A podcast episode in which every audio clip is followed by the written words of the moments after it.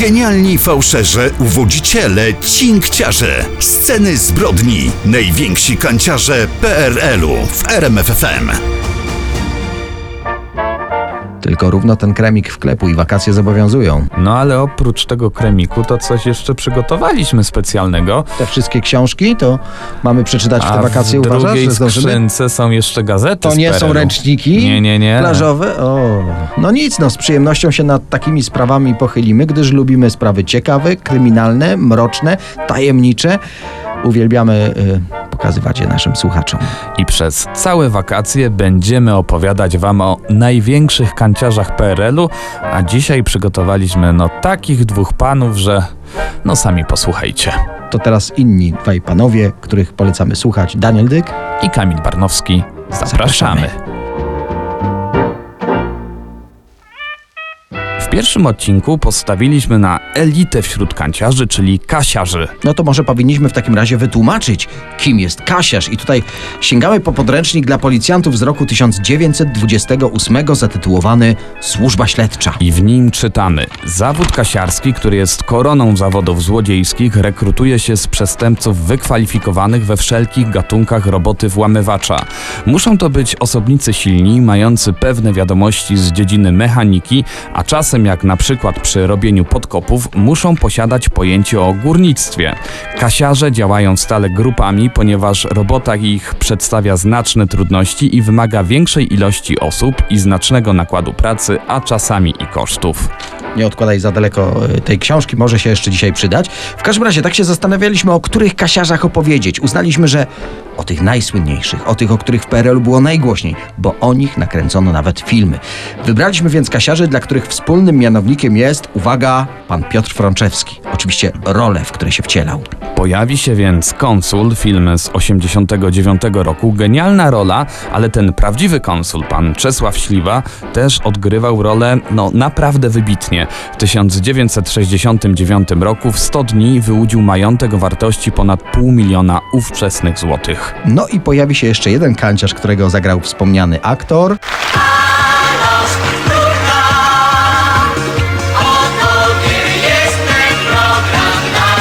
Tak, tak, o tobie jest ten program nasz. Królu kanciarzy. No, tytułowy Szpicbrudka kupuje teatr i pod pretekstem remontu i prób do nowej sztuki przez piwnicę chce dostać się do sąsiedniego budynku, którym jest bank. Historia jest prawdziwa i ją oczywiście też opowiemy w dzisiejszych scenach zbrodni.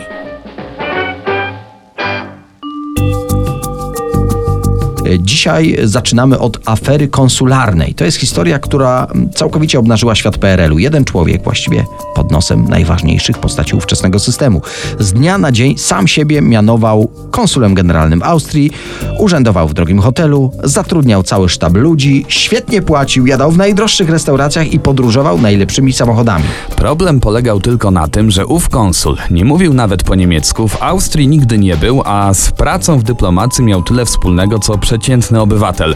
Historia wyciągnięta żywcem z filmu pod tytułem Kariera Nikodema Dyzmy, ale ta wydarzyła się naprawdę. Późniejszy konsul to Czesław Śliwa, urodzony w 1935 roku w Rzeszowie. Jak sam przekonywał, jego prawdziwe imię to Jacek Zilber.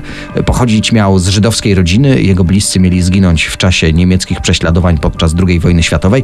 On przeżył, ponieważ zaopiekowała się nim rodzina Śliwów, no i właśnie tam sfałszowano jego dokumenty. No ale już na początku tej historii pojawiają się sprzeczne wiadomości. Ja znalazłem informację, że cała ta historia dziecka uratowanego z Holokaustu jest fikcją.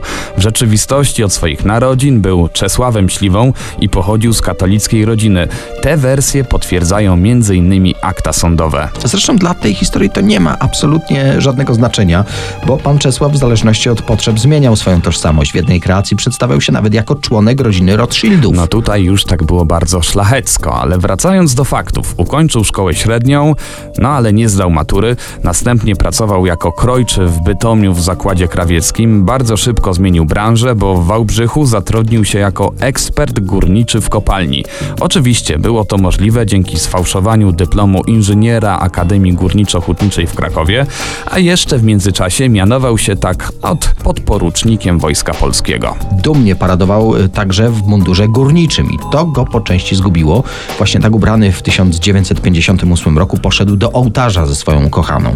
Wkrótce potem został zatrzymany przez milicję, jego fałszerstwa wyszły na jaw, został skazany na 7,5 roku więzienia w Strzelcach Opolskich. No, wyszedł jednak wcześniej dzięki amnestii w 1964 roku. Później przeprowadził się na Górny Śląsk i ponownie zmienił profesję, no i oczywiście tożsamość. Teraz nazywał się pan Jacek Elizeusz Silberzweig i był inżynierem Co bardzo ciekawe, wszędzie gdzie się zatrudniał, jego szefowie wystawiali mu jak najlepsze opinie, no w skrócie skarbnie pracownik. Ale naszemu bohaterowi wciąż było mało, dlatego brał łapówki na załatwianie ubrań od swoich znajomych, roztrwaniał zakładowe pieniądze przeznaczone na maszyny i tak znów trafił do więzienia na 3 lata.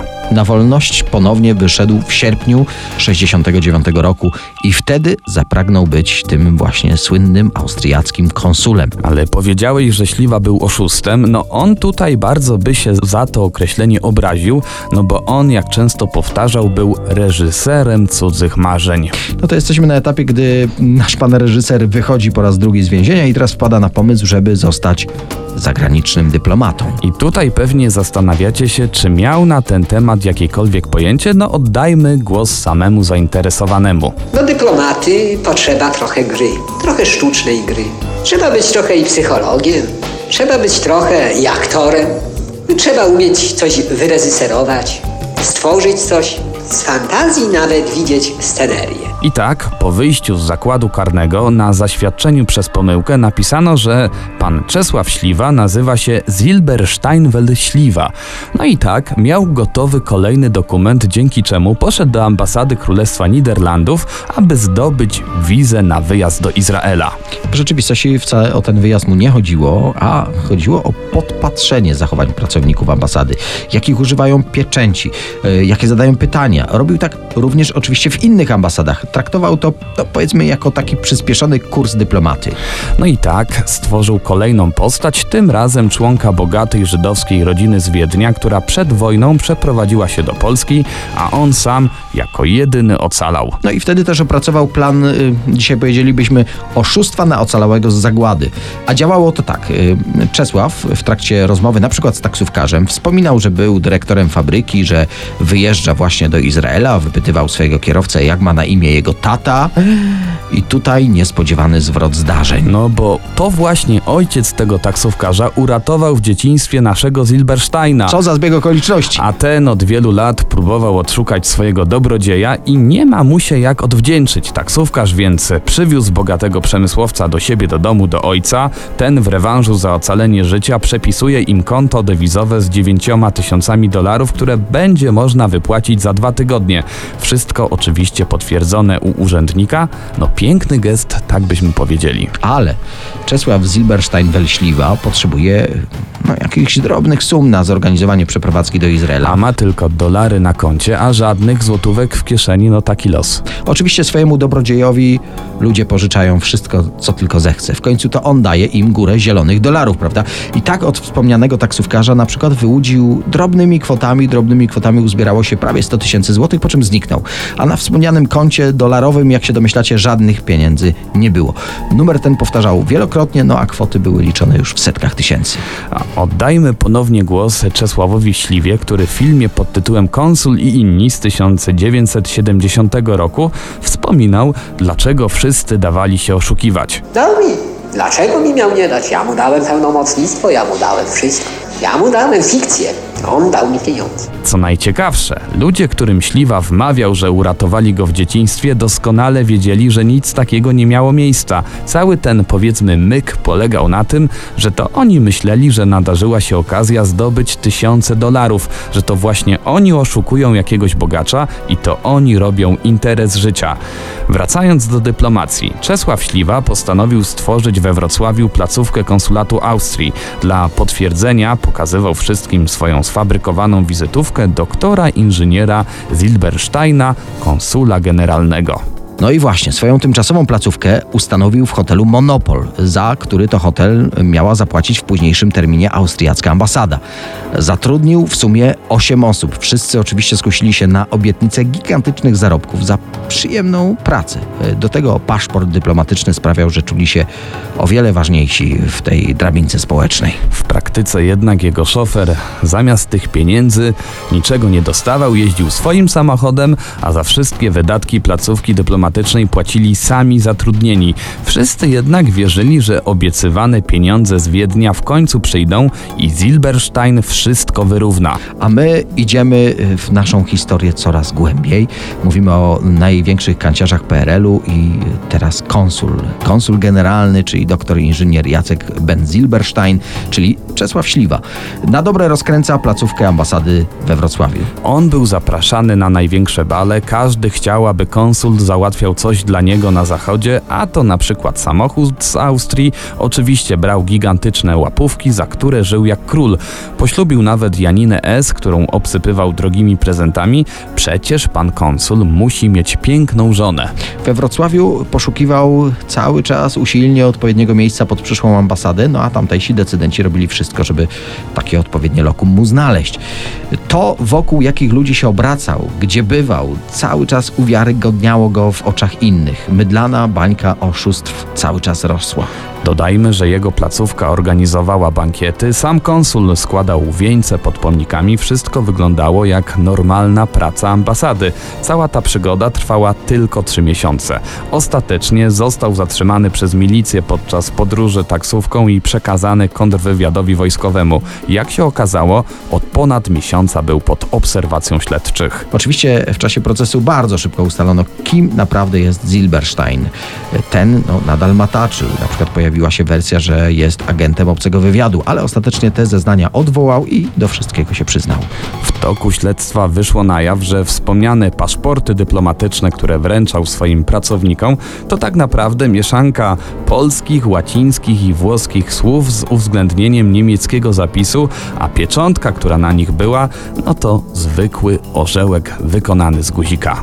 Jego żona Janina S. broniła go jak lwica w trakcie całego procesu, za to pozostali współpracownicy praktycznie nie mieli mu za złe tych oszustw i kradzieży. Wszyscy chyba wierzyli, że konsul zaraz to wszystko jakoś wyjaśni, że oni odzyskają pieniądze, ba, że jeszcze dostaną te obiecane od ambasady austriackiej. No, jednak finalnie Czesław Śliwa został skazany po czterech dniach procesu na 7 lat więzienia i grzywnę w wysokości 200 tysięcy złotych.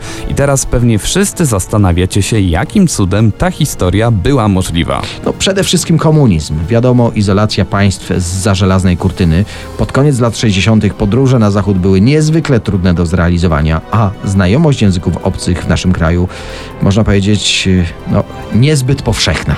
Poza tym, jak można powątpiewać w konsula, jeśli wszyscy przed nim salutują, jego wizytówka działa na wszystkich jak magnes, a on sam potrafi czarować no absolutnie każdego. Dodajmy, że konsul zmarł w 1972 roku po dwóch latach za kratami.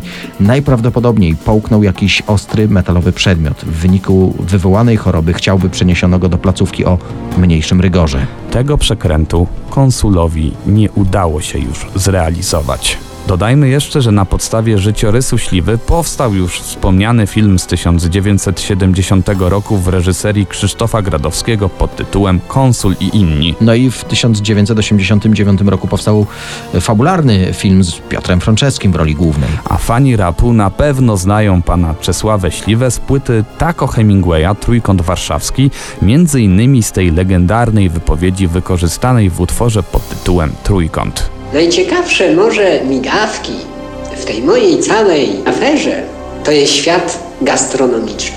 Kelnerzy, szefowie, bogowie nocy i dnia, wielcy, wielcy i mali. W barze i w koktaj barze, w barku i za kulisami.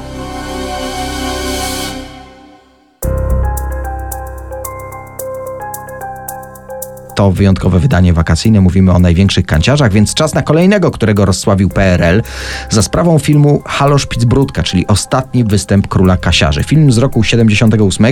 W rolę tytułową znów wciela się Piotr Franceski. Już się zachwycaliśmy naprawdę genialnymi kreacjami aktorskimi. No tak, ale wypada wspomnieć, że również film Wabank jest inspirowany tą postacią. Kasiarz Quinto to właśnie filmowa wersja Szpicbrudki. Jego postać pojawia się także w filmie na podstawie powieści Pismak. Teraz jednak odsiejmy fakty od filmowej fikcji. Szpicbrudka istniał naprawdę i na jego legendzie wychowało się wielu kanciarzy PRL-u. Czy on również działał w PRL-u? A tego nie wiadomo. Może kierował przekrętami z tak zwanego tylnego fotela. W każdym razie ostatni trop jego działalności urywa się w czasie II wojny światowej. Ale jak to u nas? Po kolei.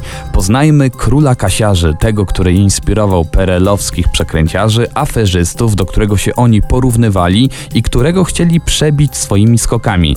Tego, do którego przywarły określenia genialny, nieuchwytny, choć no to do końca nie było prawdą. Wręcz przeciwnie, został wielokrotnie złapany, a nawet przeszedł na drugą stronę, włamywał się na zlecenie państwa. Niezwykle barwna historia kryminalna. No to Szpicbrudka naprawdę nazywał się Stanisław Antoni Cichocki i tak naprawdę nie wiadomo do dziś, gdzie się urodził i kiedy się urodził. Przypuszcza się, że przyszedł na świat około roku 1890 na terenie Rosji. Już jako dziecko pracował w półświadku. Krąży legenda, że uczył się przestępczego fachu w Odessie. Tam działała organizacja, która słynęła z kasiarzy, czyli osób, które potrafiły włamać się do każdej kasy każdego banku. Kasiarze z Odessy w każdym razie dbali o to, by wyprzedzać wychodzące nowe technologie związane z zabezpieczeniami sejfów i banków. Szczególnie wyspecjalizowali się w dokonywaniu podkopów. Tacy, powiedzmy, gornicy, którzy drążą w poszukiwaniu żyły złota. No tyle, że oni też żyłę wcześniej sobie dość starannie upatrzyli w skarbcu jakiegoś banku. O, przypuszcza się, że jego mentorem był Wincenty Brocki, w świadku przestępczym postać znana i szanowana. Dokonał niemożliwego i czegoś, co w głowie się nie mieści. Włamał się do skarbca na Jasnej Górze. No właśnie, dużo przypuszczeń dotyczących przeszłości Szpicbrudki, ale co wiemy na pewno, to że właśnie na terenie carskiej Rosji Cichocki y, wprawiał się w przestępczy zawód, a później doprowadził go do perfekcji już w naszym kraju. Tu zrobił najwięcej napadów, to w Polsce kształcił swoich następców. No stąd planował również napady do banków na terenie całej Europy. Nazywano go królem polskich kasiarzy, ale faktycznie nie było lepszych na całym kontynencie. Wtedy polscy kasiarze uchodzili za elitę w Europie, a może nawet i na świecie. W każdym razie Stanisław Cichocki był człowiekiem światowym. E, Mówił biegle nie tylko po polsku i rosyjsku, ale także po francusku, włosku, angielsku. Współczesny mu pisarz Aleksander Watt, z którym poznał się przelotnie w jednym z aresztów, pisał o nim później we wspomnieniach Piękny mężczyzna, lat koło 40, o manierach arystokraty, o głosie miłym, wyjątkowo bogatym w tembr, o bardzo subtelnym sposobie opowiadania. Człowiek o absolutnie nieskazitelnych manierach, bardzo inteligentny, niezwykle ujmujący. Do tego Cichocki nosił starannie wypielęgnowany zarost, niemal codziennie odwiedzał fryzjera, jego blond broda była zawsze nienagannie ułożona, no i właśnie stąd pseudonim Szpicbrudka. Do tego zawsze świetnie ubrany, zgodnie z najnowszą modą. Y, Chętnie pokazywał się w towarzystwie, w teatrach, instytucjach kulturalnych, a na wystawnych bankietach bywał no, bardzo, bardzo chętnie i często. Y, Miał ten urok, miał ten szyk, który zjednywał mu ludzi z wyższych sfer. Tak też przy okazji namierzał skarbce warte zainteresowania, tak zdobywał informacje potrzebne mu później do skoku. Jak się przypuszcza, z tej grupy kasiarzy odeskich wyszedł jakoś na początku XX wieku. Zorganizował potem własny gang, który zasłynął innowacyjnym podejściem do kwestii napadów na banki. Krótko mówiąc, podniósł kasiarstwo do formy sztuki, no do gry pozorów. Na przykład założył firmę wypiekającą ciastka, wynajął dla niej lokal i w piwnicy jednego z domów w Rostowie rzeczywiście z jednej strony trwały wypieki, a z drugiej dosłownie drążono podziemny tunel na drugą stronę ulicy, gdzie czekał skarbiec rostowskiego banku. Działał z rozmachem od początku i to później stało się jego wizytówką. A propos rozmachu, zaplanował skok życia, włamanie do banku w Moskwie. Wyobraźcie sobie, że nie doszacowali tego, co można odnaleźć w środku. Nie byli przygotowani na aż tak wielki łup. Widok bogactw zaskoczył jego grupę do tego stopnia, że zdecydowali zostawić wszystkie pieniądze, nie brać złota, a skupić się jedynie na brylantach i innych kamieniach szlachetnych, a i tak ledwo to unieśli. No, niestety ta sprawa stała się przez to tak głośna, że śledczy wyjątkowo przyłożyli się do dochodzenia.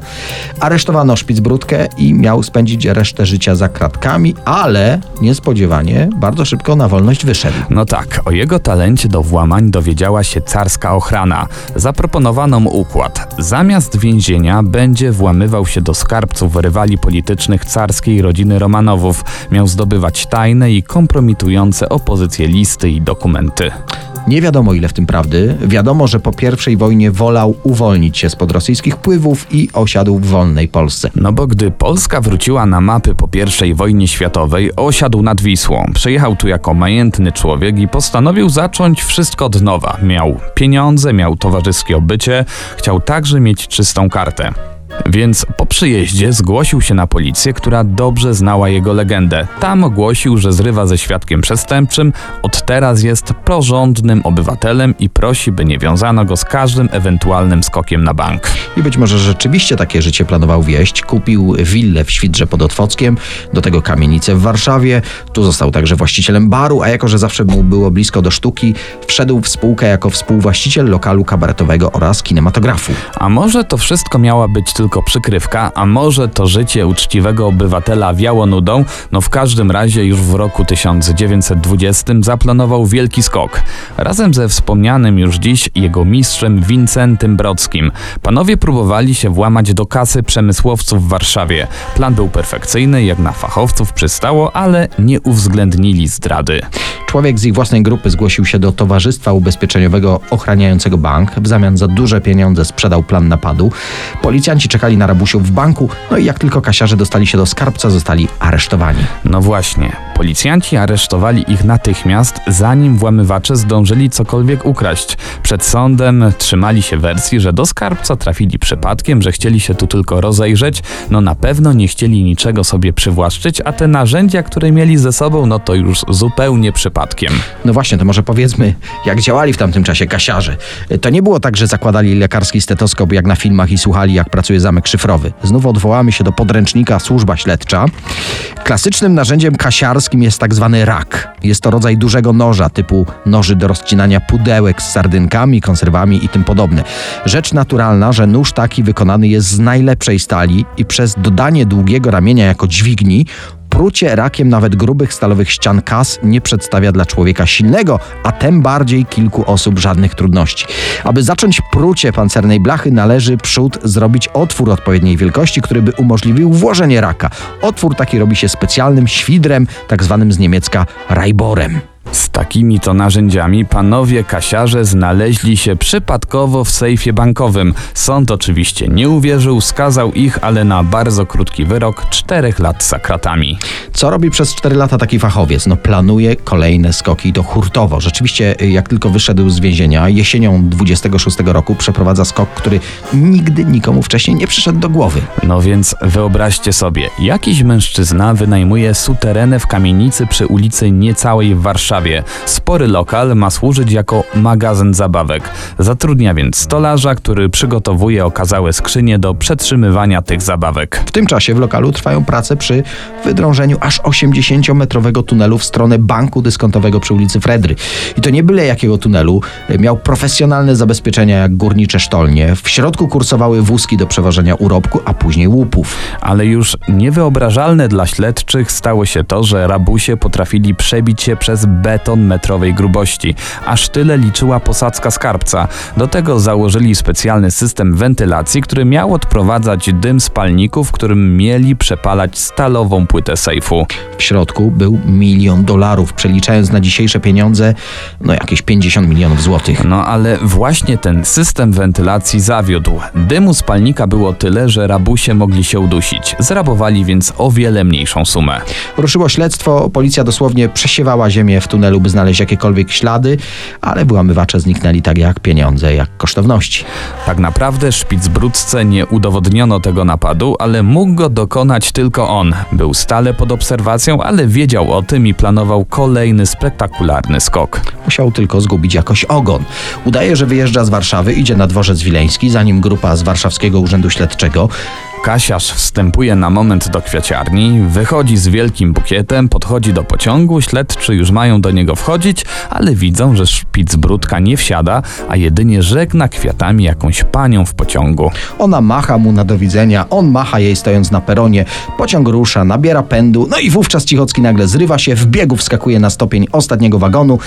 Pościg nie zdążył. Szpicbrudka odjechał i zniknął. Policjantom udało się odnaleźć kobietę z kwiatami. Okazało się, że nigdy wcześniej nie widziała Cichockiego.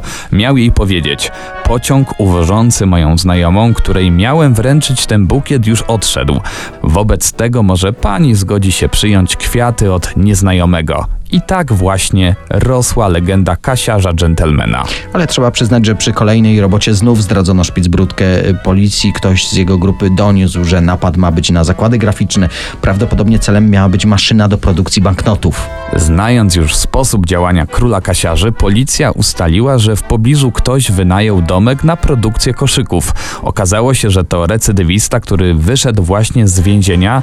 To właśnie w więzieniu w ramach resocjalizacji nauczono go tego fachu, no i naprawdę pludł kosze. Tak, siedział przed domem, wyplatał, przy okazji obserwując otoczenie. Pojawiała się tutaj też dzień w dzień przekupka. Okazało się, że zatrudniona przez gang. Niby sprzedawała łakocie, a tak naprawdę pilnowała, czy ktoś podejrzany, czytaj policja, nie kręci się po okolicy. A wieczorem podjeżdżała furmanka, ładowano na nią wyplecione kosze, a przy okazji ziemię z wykopu, bo i w tym przypadku oczywiście drążono korytarz. Czterej górnicy dzień i noc robili podkop, tym razem 60-metrowy i miał być nawet oświetlony żarówkami elektrycznymi, no taka nowoczesność. Policjanci nie przerwali im pracy, czekali na mózg operacji. Gdy w końcu pojawił się Cichocki, od razu go zatrzymali. No i znowu za wcześnie. Wyszedł z aresztu, bo przecież tylko przypadkowo znalazł się na terenie obserwowanej posesji. Ale przy następnym skoku wpadł. I to był przy okazji największy jego skok, taki, który przeszedł do legendy polskiej kryminalistyki. Jesteśmy w roku 1928. Szpicbrudka wychodzi z aresztu i znika. Nie wycofał się jednak z branży, ale wybrał się na gościnne zagraniczne występy. Został konsultantem do spraw skoków. Jak się przypuszcza, według jego projektów okradano banki w Czechosłowacji, Austrii, na Łotwie. Także mówi się, że nawet w Paryżu, Niemczech. No i przede wszystkim w tym czasie planował dla siebie skok życia. Napad na skarbiec Banku Polskiego w Częstochowie. Przewidywany łup 20-30 milionów złotych. Dla porównania mieszkanie w Częstochowie kosztowało wtedy około 5 tysięcy złotych. A wiemy to, bo za tyle podstawiona przez Cichockiego osoba takie mieszkanie kupiła. Już wcześniej zresztą gang kupił inne mieszkanie, ale wówczas wycofał się jeden ze wspólników, no i żeby nie wydał miejscówki, trzeba było kupić nowe. Z tego mieszkania przez wyłom w ścianie i tunel chcieli dostać się do skarbca. Rok przygotowań, koszty rosły, Szpicbrudka musiał zdobyć gdzieś pieniądze. Napadł więc ze wspólnikami na sklep jubilerski w Warszawie w biały dzień w niedzielę. Jubiler tej straty nie odżałował, popełnił samobójstwo, rzucając się z okna na czwartym piętrze. No i tu warto wspomnieć, że Cichocki brzydził się przemocą, zawsze wszystko załatwiał swoim wdziękiem, urokiem, starannym zaplanowaniem akcji w najdrobniejszych szczegółach i zdobyczami najnowszych technologii. W więzieniu przez innych osadzonych nazywany był włamywaczem dżentelmenem. Ta śmierć jubilera no, musiała też na nim wywrzeć jakieś piętno. Ale przede wszystkim dostało się policji. Pisały o tym gazety, no to była sprawa honoru, trzeba było znaleźć winnych. Tak więc na chybił trafił, przeszukiwano podejrzane warszawskie lokale i w jednym z nich trafiono na kilku znanych policji kasiarzy, a wśród nich sam Szpicbrudka. Znaleziono przy tej szajce nieznane plany nowoczesnej, zaawansowanej instalacji alarmowej, której kopię kasiarze metodą prób i błędów próbowali unieszkodliwić. Jak się udało ustalić, dokładnie taką instalację posiadał właśnie wspomniany bank w Częstochowie. Mało tego, ta instalacja już została rozpracowana i już nie działała. Tunel już był wydrążony, ściana do skarbca była przebita, trzymała się tak naprawdę na tapecie. Wystarczyło uderzyć ją lekko młotkiem, na miejscu już leżały palniki, wózki do przewożenia łupów. Po roku przygotowań to już był ostatni etap. Jeszcze dzień, może dwa i doszłoby do prawdziwego napadu stulecia. Proces Szpicbrudki był sensacją. 11 oskarżonych, którzy zgodnie twierdzili, że nigdy wcześniej się nie widzieli, że są niewinni, a Szpicbrudka przeciwnie, wziął całą winę na siebie. Przyznał się, że planował skok na Częstochowski Bank, nawet dwukrotnie, ale w ostatniej chwili się wycofał, twierdząc, że majątek zrabowany byłby tak ogromny, że jako poszukiwany nie miałby spokoju. Szukałby go każdy agent w Polsce i na świecie. Dlatego zrezygnował. Wyrok znów łagodny, zaledwie 6 lat, z tego odsiedział 4. z małym incydentem. Ujawnił się kolejny talent Szpicbrudki. Wreszcie w Częstochowie zaczął świadczyć współwięźniom usługi fryzjerskie, a był tak dobry, że przychodzili na strzyżenie i golenie także strażnicy więzienni, a nawet sam naczelnik, podkreślam, naczelnik więzienia.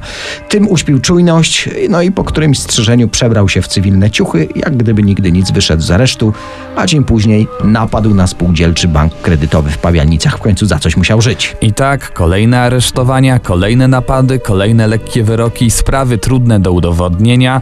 Wybuch II wojny światowej zastał znów Szpicbrudkę w więzieniu. Zwolniono go w wyniku amnestii, zaciągnął się do armii Andersa w Rosji i z nią przewędrował przez Iran do Afryki. Wiadomo jeszcze, że trafił do Ugandy, ale co działo się z nim później, no tego nie udało się ustalić.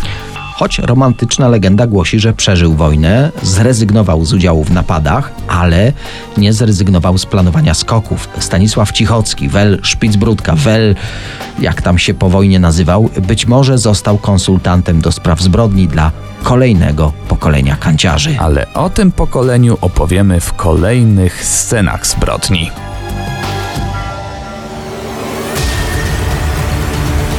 Sceny zbrodni w RMFFM.